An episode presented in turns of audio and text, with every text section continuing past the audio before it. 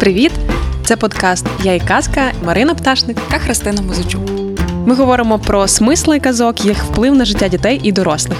Казкотерапія на радіо Сковорода.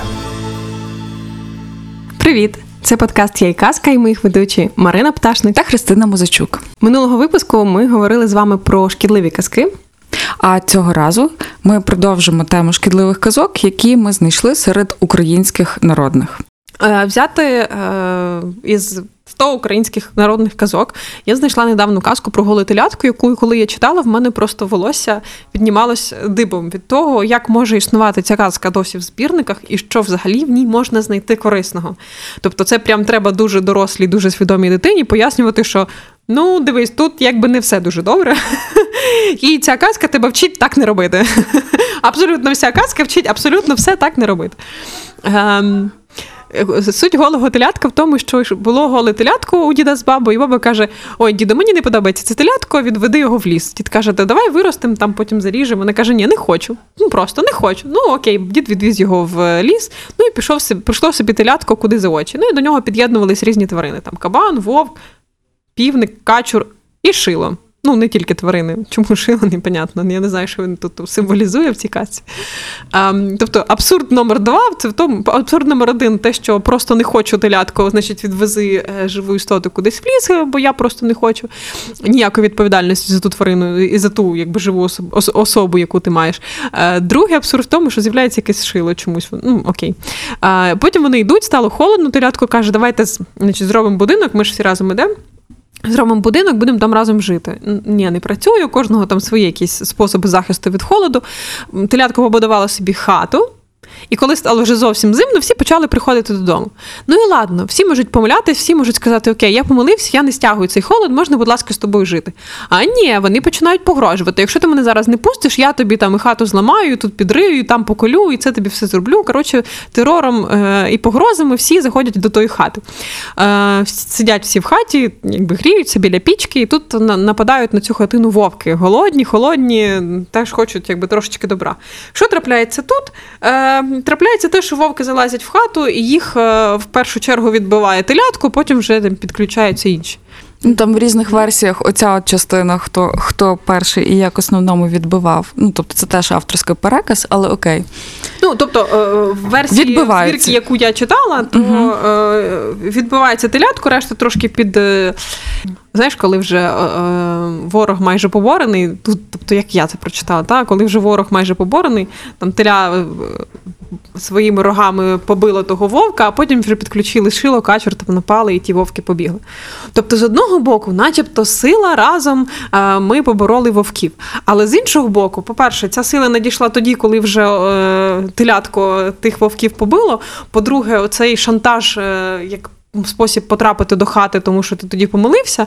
Ну мені це взагалі не лягає ні на які. Ну я не знаю, чому можна навчити дитину і навіщо взагалі читати цю казку. Вона якась абсолютно мрачна, темна, холодна і агресивна, на мою думку. Ем, по е, тому моменту, який тебе перший зачепив, це от е, дід з бабою, які безвідповідально викинули телятку. Е, мені ця, цей зачин прозвучав десь як історія з мачухами. Тобто є якісь персонажі в твоєму житті, які починають твою історію. Якщо б голе телятко лишилося в турботливих діда з бабою, казочки би не сталося. Тобто вони не є тут позитивними персонажами, вони взагалі є е, обставиною. Тобто ця нелогічна дія діда з бабою просто пояснюють. Ну, ти знаєш, мене зачіпає ця історія, коли відвозять дітей, тварин, когось так, кудись мені... в ліс, просто так, тому що вони мені не. Я, власне, знову слухала і думала про те, що в касті е, оцей оцей епізод з дідом з бабою займає реально три коротесеньких речення, але в тебе по емоціях це перший гігантський розділ, знаєш, там формування персонажа, психологічні засади і травматизація. Ну, типу, знаєш, якийсь такий. Ну, це якби теж питання автора, яке переказує казку, що він транслює свої потім болі і на цьому зупиняється. Бо якщо цей початок прочитати легко, не е, проскочити, він дійсно робиться просто початком. Ну, так як написано. Жили були дід та баба, було не голе телятко. Баба сказала, забери телятко в ліс. Дід сказав, та ні, може, заріж, ні, не забирай. Все. І почалась історія. Тобто, це можна проїхати. Е, Тема е, друга з тим, що телятко йшло, і до нього е, приставали. Ну, те, що приєднувались, до речі, в мене ок, воно нейтрально. Ну, він собі йде, до нього там просто якби приєднуються за компанію. Тобто там не було. Е, та, тільки там є ще такий момент, що вони питали з дозволу. Ну, тобто, кожного разу це не просто, типу, притиснули, тепер ти наш, ну, тепер йдемо разом. Звірі при- приходили, казали: Привіт, куди йдеш, туди, то йдемо разом, ну йдемо разом. Е, тобто, телятко набрало собі групу. Телятко вибрало собі людей, з якими воно буде йти в ліс. І питання перше: е, наскільки обережно ми вибираємо собі е, взимку в лісі партнерів по подорожі. Тобто, ти, коли їдеш в якийсь похід, і до тебе, не знаю, там в електричці е, пристане якась гоп-компанія, ти будеш їм говорити: Привіт, в мене, в мене, в мене є купа грошей, ми зможемо купити там, побудувати зняти класний готельчик, всі зі мною, і розраховувати, що все буде добре. Ну, тобто, наскільки ти готовий йдеш. З іншої сторони, в телятку особливо виходу не було. Окей, його вигнали. Він, типу, що, що життя дало, з тим він і має справу. Але тут е, є питання про акуратність підбору людей, що він про них знав, чому він не боявся, чи він на щось розраховував. Тому що це телятко, біля нього кабан, кабан сильніший. Можливо, він розраховував, що з цього буде якась вигода. Але в сильнішому напарнику є одна небезпека. Ти на нього не можеш тиснути, якщо ти слабший. Ти не можеш від нього. Ну, тобто, ем, це прогнозована була ситуація, що коли біля нього буде кабан і кабанові щось треба, буде телятко не матиме що протиставити. Е, як на мене, дуже життєва тема. Ну, особливо для дітей, коли вони вибирають з ким товаришувати, з розрахунком, що потім з цієї дружби вони щось отримають, якщо їм схочеться, звідки вони взяли щось з їхніми бажаннями, хтось буде керувати, взагалі хтось буде рахуватись. Е, історія е, холодно в лісі, давай будувати хатку. Е, ну ок, е, як на мене, тут взагалі про комунікацію. І це і про те, як читати дітям казку. Ну, тобто, я телятко, мені холодно, я інакше справді не виживу. Мені підходить тільки тепло. Я підходжу до кабана, питаюся, що пішли будувати хатку, кабан, да ні, я в листі зариюся, мені норм. Е, телятко могла сказати, можна я біля тебе зариюсь. В телятка є свій план. Якщо телятко може побудувати хату тільки з кимось, що насправді виявилось це не так. Е, чи пробував він якимось чином там знайти спільні точки перетину, сказати кабану, що слухай, та, але там можна буде, там буде тобі ще місце для того, щоб корити поставити, е, там не знаю, мультики будемо дивитись. Ну як відбувається комунікація в дитячому колективі? Один хоче одне, одне, друге інше, але можна домовитись. Можна знайти спільні точки перетину. Ну, коли ж треба вчитись комунікувати, та? А тут ні, хочеш, не хочеш, окей, телятко робить вибір іти будувати хатку самостійно. Добре, всі йому відмовили, всіх є якісь свої. Причому жодним лайфхаком він не спробував скористатись. Там було показано. Три, по суті, способи перезимувати. Шило вганялося в дерево, ну окей, недоступне. Пташка ховала голову під крило. Теж не телятковий варіант. Ну, от кабана, кабана був найближче. Але добре, телятко цілком може побудувати хатку сам, як виявилось. Тобто він спитав, йдемо разом. Ні, не йдемо. Добре, телятко взяло і побудувало собі хату з дверима, з вікнами. Залізло і живе. Е, Далі, Давай, саме цікаво мені, що ти як який аргумент. як, як я захищу звірів? Е, ніяк не захищу звірів, ну тобто його спосіб справді вийшов класний. Є, і в мене інше питання: якщо б він в цій хаті залишився сам, він би не подолав вовків. Більше того, е, в версії, на якій базується це вже літературний переказ, історія була така, що коли ці звірі залізли до нього в хатку, почали вони поратися всі разом. Півень був паном, качур був його якимсь там, е, як, як це називалося, посада, коли в панів хтось роз- впорядником, ніби земли впорядник, там якимсь. Мгм. Е, кабан порався щось, шило займалося прибиранням, а кабан з телятком піч топило. Тобто разом вони утворили комуну, яка змогла нормально розподілити всі функції. Ти мені скажи в тій твоїй версії, яким чином ці тварини потрапили в хату? Теж через шантаж я тобі тут Так, двері повила? Так, вони потрапили в хату через шантаж. Тому що телятко їм типу пробувало сказати, а де ти був, коли я тебе просив? А ті сказали, чувак. Знаєш що, сиди не рипайся, я сам знаю, щас тобі тут При цьому, при цьому, якщо кабан ще лякав плюс-мінус чимось нормальним, розвалю хатку, то там півень казав, я тобі хату розкукурікаю, чи качур казав, я тобі хату розкахкаю. Ну, шило теж нормально сказали, що ну просто розколи, ну бо хата з дерева. Тобто, е, що ми тут маємо? Ми маємо, що телятко далі не впевнене в собі. Його залякати є елементарно, а це означає, що вовкам протистояти воно не зможе. І пустити на свою територію е, тих звірів це є хороше компромісне рішення для того, щоб вижити. І тут питання: якщо би він не пустив кабана, або якщо би кабан не пішов, це було б на користь чи ні? Ну наскільки далекоглядне це було б рішення? Зима, дикі звірі, холод. Чи в п'ятьох все-таки, незважаючи на старт, виявилося, е, що є е, вигідніше Подкаст Я і казка. Казки не лише для дітей. Ти знаєш, я абсолютно згодна з тобою, що теля тут таке інфантильне, воно не дуже там доросло приймає рішення. Ну тобто, Ну, воно і самостійно з іншої сторони. В нього є бажання, воно само їх реалізовує. Тут, е, власне, е, я би телятка так не характеризувала, що воно прям інфантильне. Е, Тут більше. У мене було б питання: а чи, якщо б я з дитиною обговорювала цю казку, чи в кабана є інший спосіб попроситись в хату? Кабанові стало холодно. Кабан побачив, що окей, є помилка. Він приходить до телятка, пусти. Телятко йому каже: Ай-яй-яй, а я тебе просив, ти відмов, а тепер я тобі відмовлю. Вмирай, друже, з холоду. Ну, та, якби, якщо, якщо слухатись телятка, які варіанти в кабана потрапити в хату?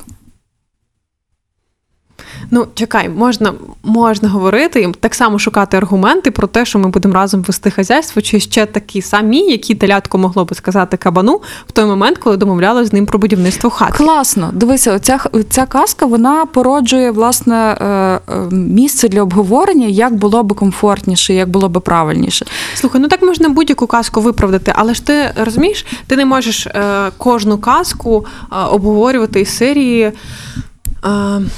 Як було б, ну, типу, правильно, коли в казці закла... ну, на мою думку, в цій казці більше неправильних патернів, а ніж правильних патернів поведінки. Відповідно, якщо в казках більше неправильних патернів, то не можна кожну казку е, в розмові з дитиною. Ну, тобто, ем, не можна 100% давати дітям казки, де є 100% патернів негарної поведінки, які треба про- проговорювати в ключі того, як альтернативно можна було б статись. При всьому тому, що першу казку про те, що вона добрі, добра, ти мене не переконала про огнево, та про. Цю ти мене більше переконала, що можна показати тут, ну, якби на прикладах, як можна по-іншому. Може, це якраз тому, що авторська і народна. Я зловила себе зараз на такому відчутті, що оця е, взаємодія телятка з тими тваринами мені найбільше нагадує взаємодію сиблінгів великій сім'ї. Коли в тебе є старші брати або сестри, а ти молодший, і ти пробуєш сказати: там, ти мені не поміг, і я тобі не поможу. Старші брати, сестри, що тобі говорять? Типу, а давай будемо взаємодіяти правильно. Вибач, будь ласка, я був неправий. Так? Ніколи. Не прийдеш, скажеш, мовчи малий. Я тепер так хочу. І тим не менше в такій сім'ї вважається, що це є правильно. Але чи це і правильно? Як ти вважаєш? Е, Я росла в сім'ї сама, і я думаю, що до якогось віку це є дуже добре, тому що це ставить задачу перед меншими вчитися виборювати своє місце під сонцем. Проблема одинаків, як на мене, в цьому є в тому, що вони виходять і вони не вміють сказати ні, ні, ні. Ти говори собі, що хочеш, ось моє місце.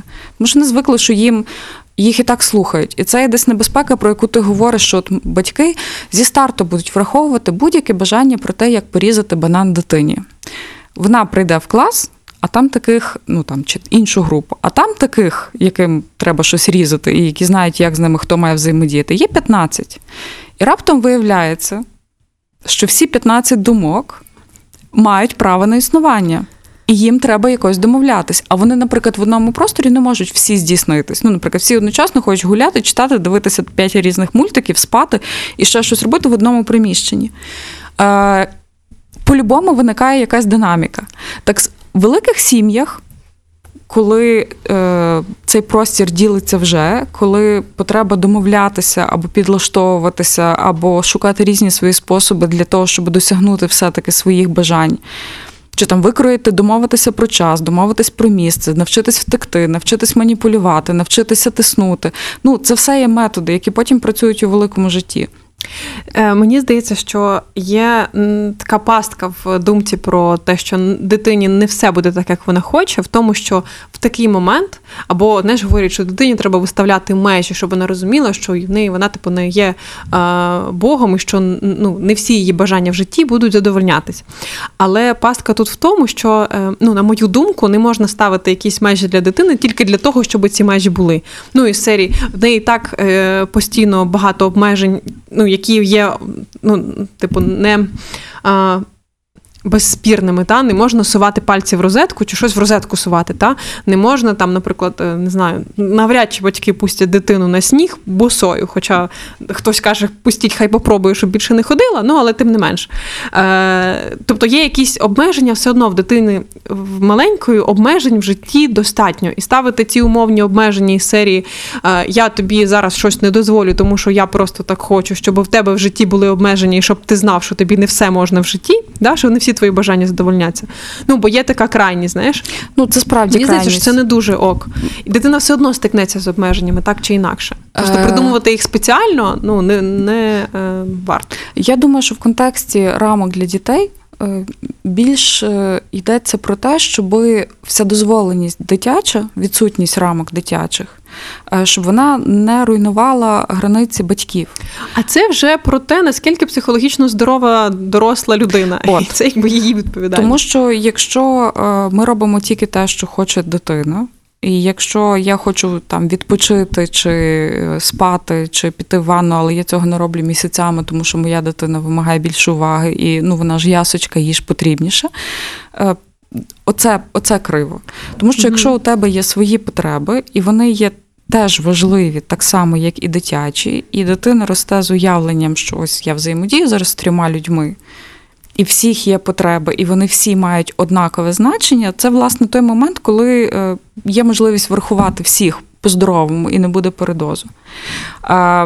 Я до чого веду, що. е, Мені здається, у тих е, я, я була свідком просто таких сімей, в яких власне була комунікація ось така, як в тій касі про голе телятко з тими дорослими братами, типу молчи студент, знаєш, там твоє місце десь десь з краю. Е, Тим не менше, ці стосунки були наповнені якоюсь любов'ю, тим не менше, мене що дивувало, що в тому всьому було і взаємної підтримки.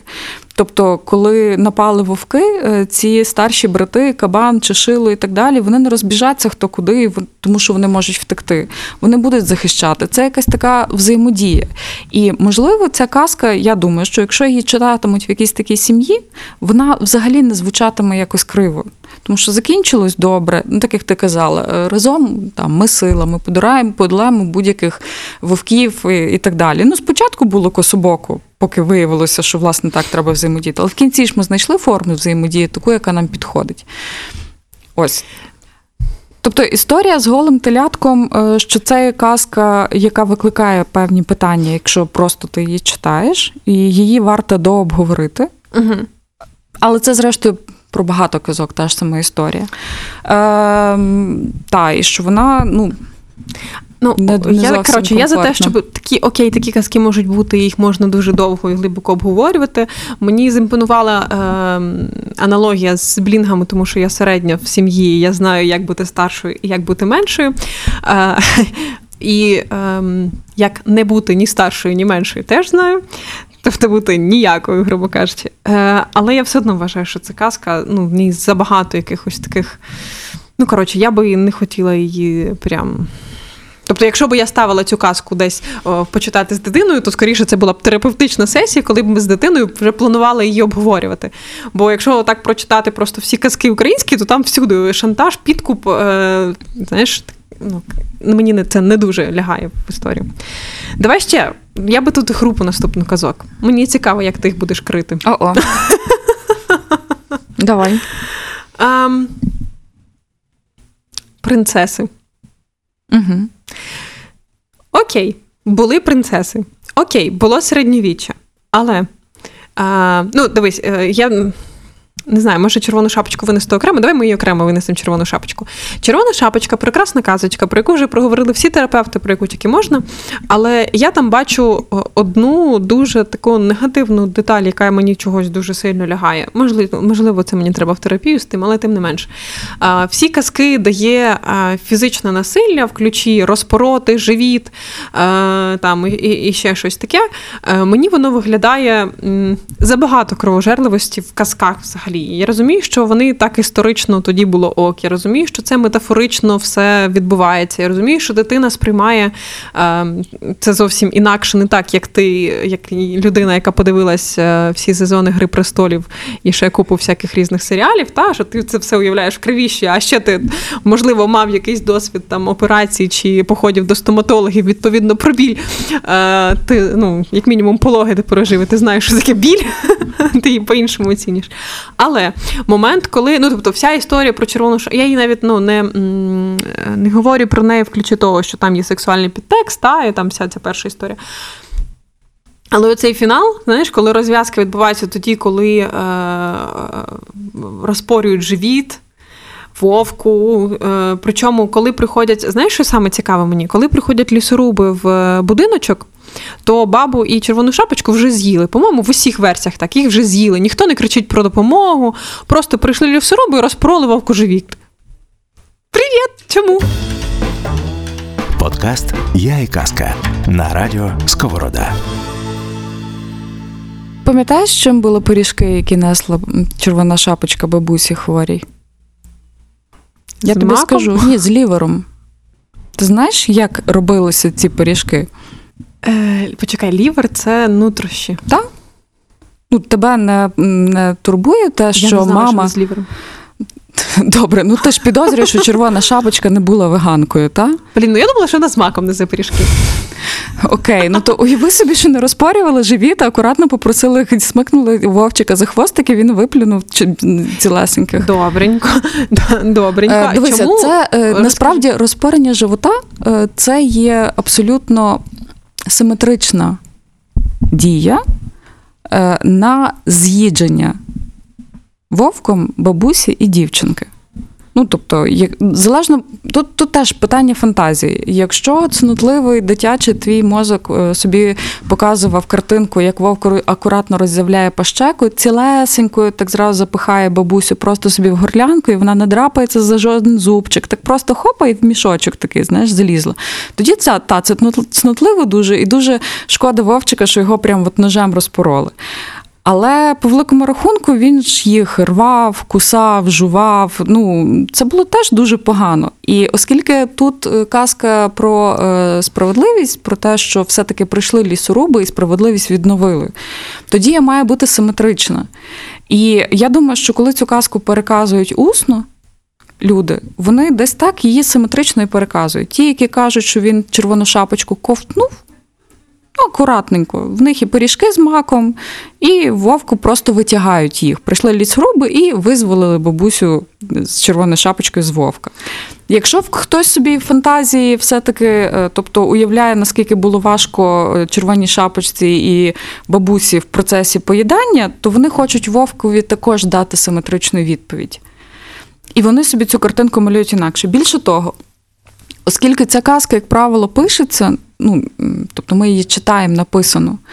Е, те, яким картинками в тебе будуть супроводжуватись ці слова, це є твоя особиста справа. Я більш ніж певна, що якщо б ми з тобою однаковий текст прочитали разом вперше, ну якщо б в нас вже не було мультиків на цю історію, ми могли б перший раз її прочитати. В нас би ці картинки були різні. Ем, Це я веду до того, що, по-перше, е, слова залежать від перекладу, від е, авторської подачі, від переказу. Як бабуся і стара відьма. Та як бабуся і стара відьма. А по-друге, е, це є запит на справедливість. Це є з розряду, коли там не знаю, оці диспути на тему того, чи е, смертельна ін'єкція це справедливе покарання для там серійних вбивць. Ну, як так? Вони познущалися там стільки, стільки людям принесли стільки страждань, а їм просто укольчики вони заснуть, все. Ну і здається, що це несправедливо, тому що е, справедливість внутрішньо вона про симетричність. І тут в цій казці також. Кінець буде просто симетричний, залежно від того, причому залежно від того, не що написано, а як ти собі це уявив. І оскільки ти собі уявила дуже няшну милу картинку до того, тебе вражає несиметричність, тому що з вовком поступили жорстокіше, ніж він поступив з ними. Не про те, що він поступив жорстоко, ну не те, що з ним поступили жорстокіше. Я не захищаю вовка взагалі.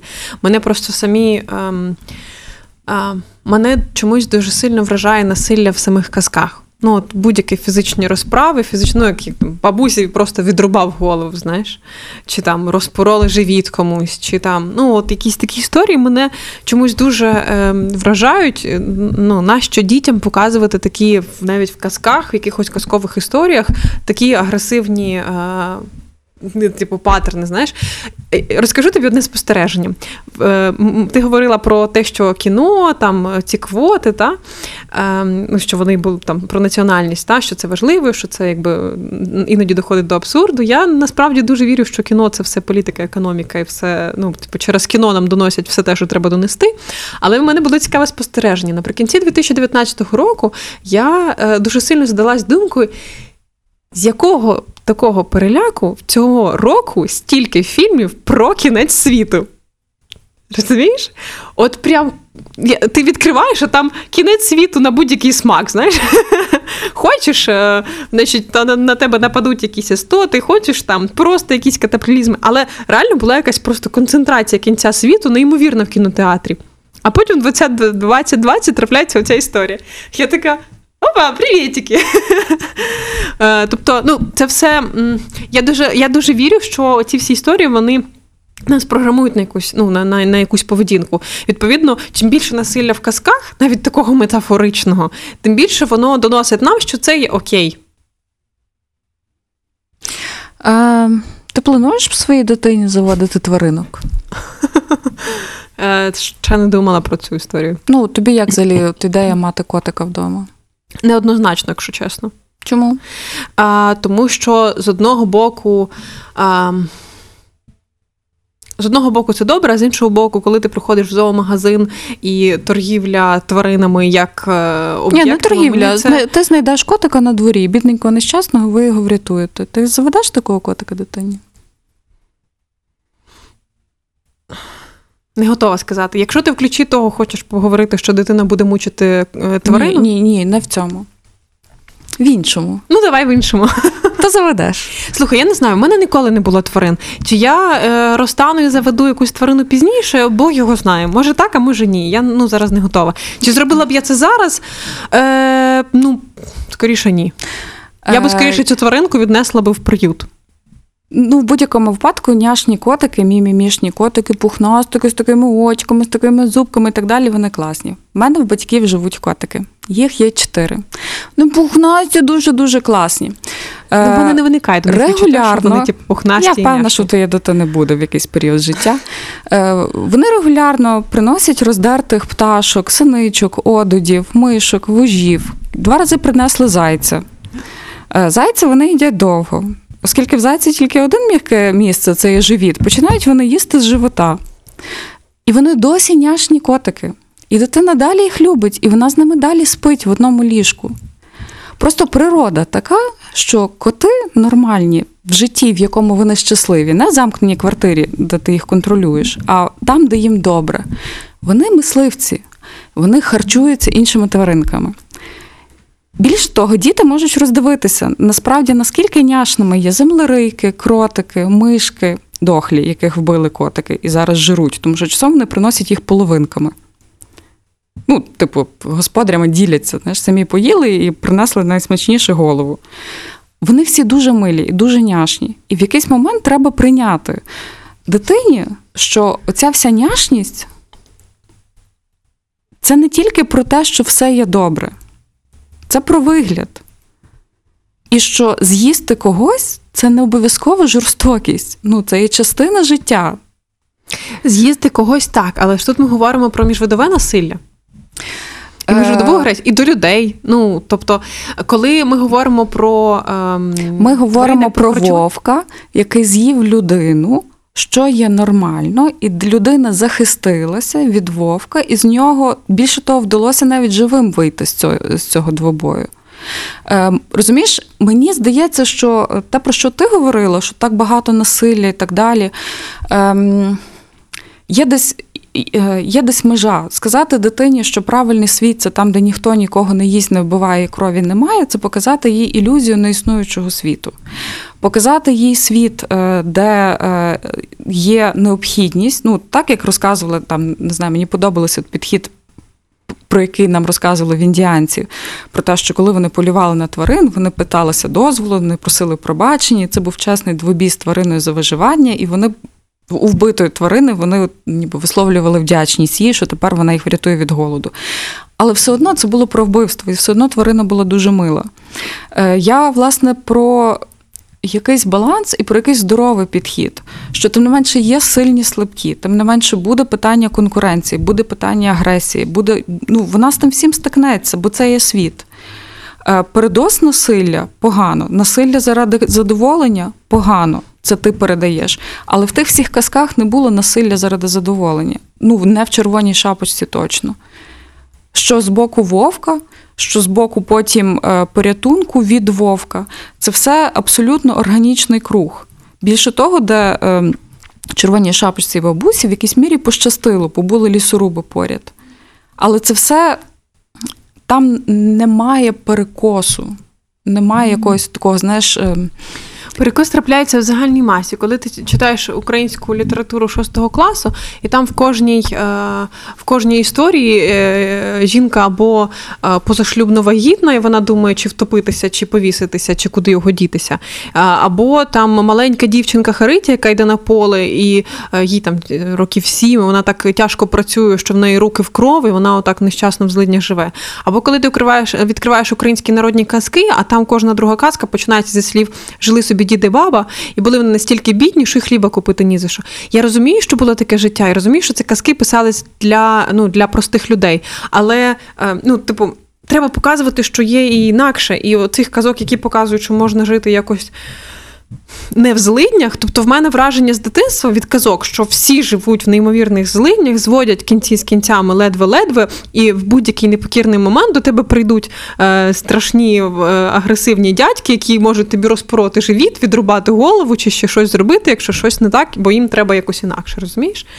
А як би тобі хотілося, яку би тобі хотілося прочитати казку про життя не в злиднях, не про бідних і там про заможних? Наприклад, як би могла звучати казка про ем, доньку пана? Як би вона звучала? Та, от про що би була ця казка? Ну, тобто, дівчинка народилася в пана, в якого є купа слух, на якого працює там пів села. і Він пан, тому що для нього Я працюють. тобі можу прям реальний приклад. Давай. Мені здається, що в даному ключі а, Моана виглядає ідеально як донька пана, яка пішла. Ну тут ем, це десь схоже на по темпераменту мені на пепі довгу панчоху. Та? Е, і тут ми приходимо до казок про принцес. Коротко, та? Е, є категорія казок про принцес, та, оцих середньовічних, де жінка є об'єктом, яку там мають видати заміж правильно, потрібно, і взагалі ніхто не рахується з її точкою зору. І все життя зводиться до того, що вона сидить і чекає свого якби, нареченого, який спасе її життя. Ну, тобто, не знаю, нарешті її життя почнеться. Знаєш, все життя для того, щоб одружитись. І що мене бентежило завжди в цих казках, що ну, от в мене, знаєш, відчував, що щось з цими казками не так. Та? Ти сидиш і чекаєш. Е, і якраз історія не в тому, щоб взагалі не показувати таких казок, бо є жінки, яким це окей, яких, ну, у яких е, це є десь внутрішня історія так жити, цього хотіти, потім цим насолоджуватись, бути домогосподаркою, мати там е, один, два, три, п'ять, десять дітей і тим всім ну, займатися. Е, Тобто мій сценарій інший, і мені в моєму дитинстві не вистачало е, е, і інших якихось сюжетів. І, власне, вся наша розмова про ці погані казки в тому, що е, немає балансу в цих казках. Що якщо брати збірки казок, то е, вони, на мою думку, все одно мають більше перекос в об'єктивацію е, людини, жінки чи ще когось, коли ну тобто цим торгують, коли йде більше агресії, насилля, якогось фізичної розправи, чим це може бути, і вирішується все якоюсь силою, е, шантажом, ну чимось таким, знаєш, не дуже.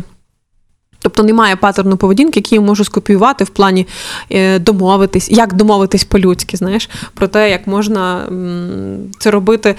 Це не обов'язково, що не має бути конфлікту в казках. Я розумію, що таким чином вони загострюють конфлікт, та, викидаючи дітей в ліс, та, коли батьки виносять дітей в ліс, викидають, то це якби загострює конфлікт взагалі всю історію. Я і казка. Дорослі версії дитячих казок. Я собі згадала, коли собі теж задавала питання, чи існує якась казка з хорошою сімейною системою, там, де е, поважають всіх і дітей, і дорослих, де є оця от правильна, ну, от гармонійна, здорова, ідеальна, на мою думку, для мене е, структура якась сімейна. І е, це цикл про мумітролів. Тобто насправді є історії, де не про насилля, де про цікавість, де про прийняття різності елементів сім'ї, де кожен може лишатись собою і йому є місце, де е, враховуються всякі різні історії. Е, Те все, про що ти говориш, це є е, про новий запит на формування збірників. І це є класно. ем, Дивися, коли, наприклад, є різна музика, ти собі формуєш плейліст в телефоні. Ти підбираєш якусь колекцію, фонотеку собі вдома, там, коли це були диски, коли це не скачувалось, так? Тобто під себе, під свої уявлення і смаки, ти збірку робиш. Ти в тебе може бути таке по фільмах, там хтось, хтось збирає, робить закладки. Аналогічна штука мала би бути по казках. Тому що е, якщо ти назбираєш, нехай всього-навсього в світі існувало би тільки 10 хороших казок і 150 поганих. Але якщо ти збірку сформуєш з 12 казок, де будуть входити 10 хороших і 2 для балансу поганих, е, слухаємо ж ми, як правило, збірники якісь маленькі, ми не знайомимося зі всією масою там, музики, та? то це може бути власне той збірник, який ти запропонуєш своїй дитині. Чи це буде власне той збірник, який буде зачитаний до діра, все решта, ну, такими періодичними вкрапленнями.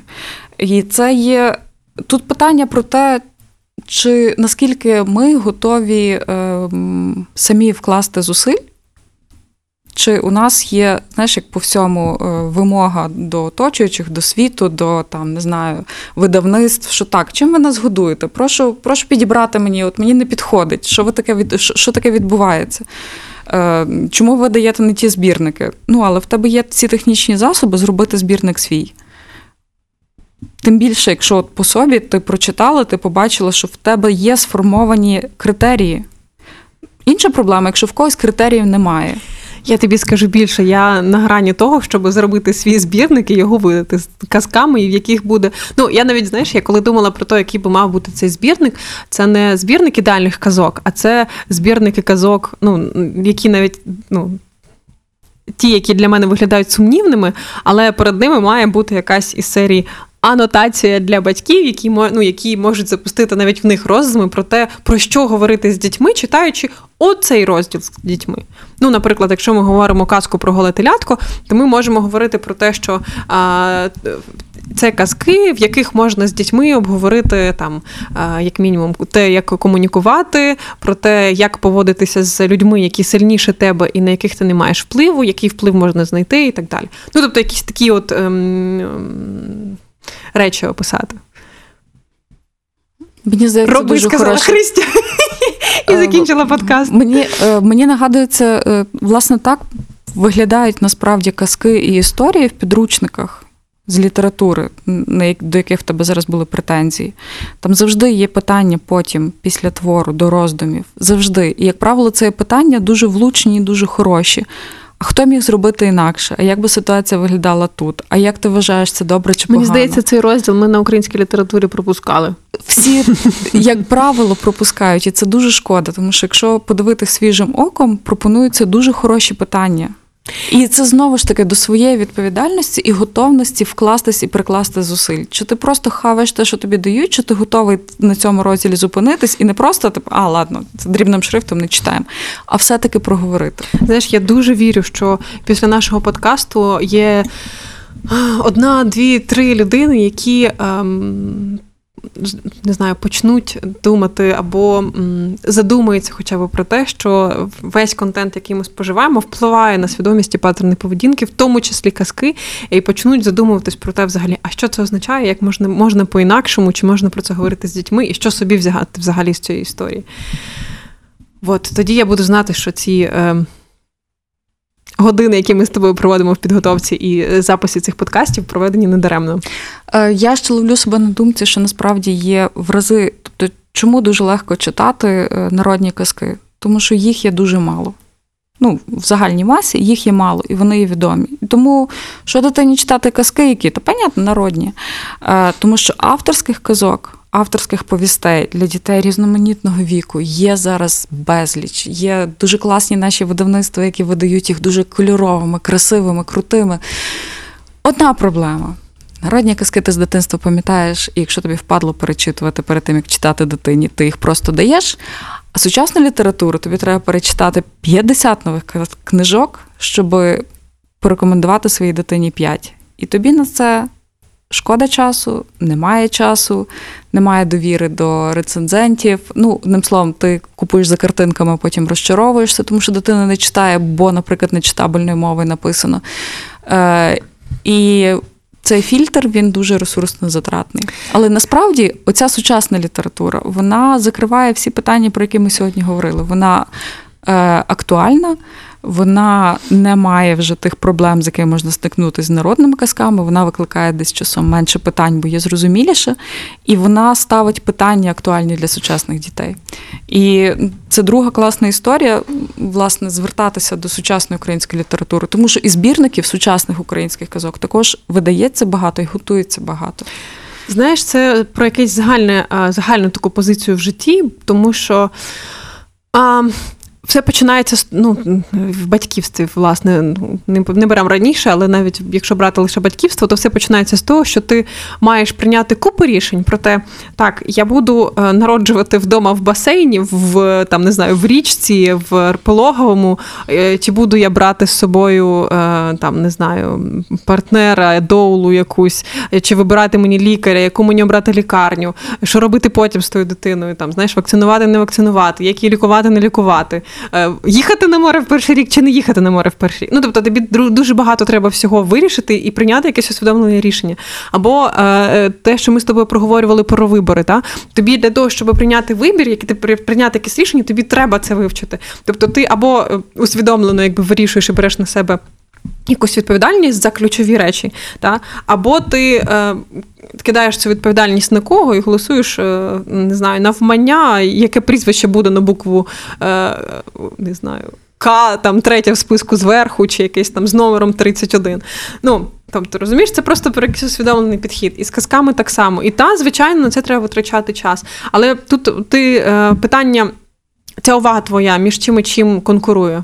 Тобто, цей момент ви перечитати казку і дати дитині ту, яку би ти хотів, щоб вона прочитала, щоб десь зберігався баланс різних цінностей. Е, з чим це конкурує? З тим, що ти подивишся ще один серіал, чи з тим, що ти підбереш, ем, не знаю, ем, що там ще можна підбирати таке цінність на дитині? Чи ти в цей момент підбираєш одяг, чи ти в цей момент е, готуєш якусь вечерю? Ну тобто, з чим конкурує ця увага? І тут же треба вибирати. Але на мою думку, якраз оці цінності, які переносяться казками, ну най, ну найбільше вони переносяться казками, ну окрім твоєї поведінки, власне, яку ти транслюєш. Ну тобто, це дуже важливо, дуже фундаментальна річ. І тому треба приділяти цьому час, дивитись взагалі, що дитина читає. Ну або ти, ну тобто, питання, навіщо ти народив дитину?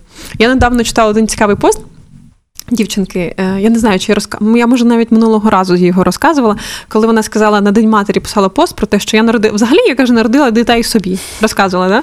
Е, я їх народила для себе, е, я їм я їх вдягаю, як я хочу. І ми ходимо в ті музеї, в ті заклади, де мені буде комфортно. Ну тобто там здорова історія, тобто мова про те, що ти типу, не віддаєш себе в жертву дитині, але ти якби до того свідомо свідомо підходиш. І якщо ти народив дитину для того, щоб в цьому в цій країні був іще один ще одна людина, яка буде виконувати функції е, цієї країни, то ти віддаєш її якби в яслі з 9 місяців чи там з року, коли найменше беруть. І хай вони там з нею займаються і виховують того громадянина країни, якого треба. Та ми вже тут якось доживемо до 18, пожмемо один одному руки і помахаємо папа.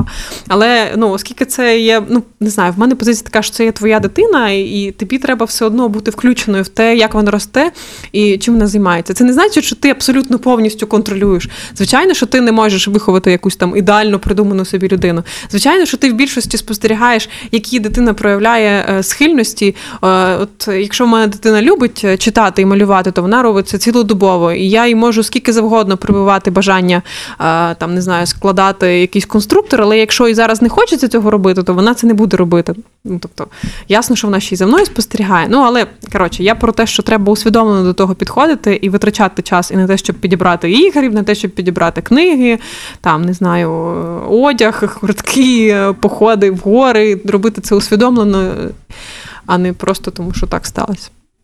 От, все. У мене все. На цьому все. З вами були Христина. І Марина. Дякуємо вам. Привіт! Це подкаст Я і казка Марина Пташник. Та Христина Музичук. Ми говоримо про смисли казок, їх вплив на життя дітей і дорослих. Казкотерапія на радіо Сковорода.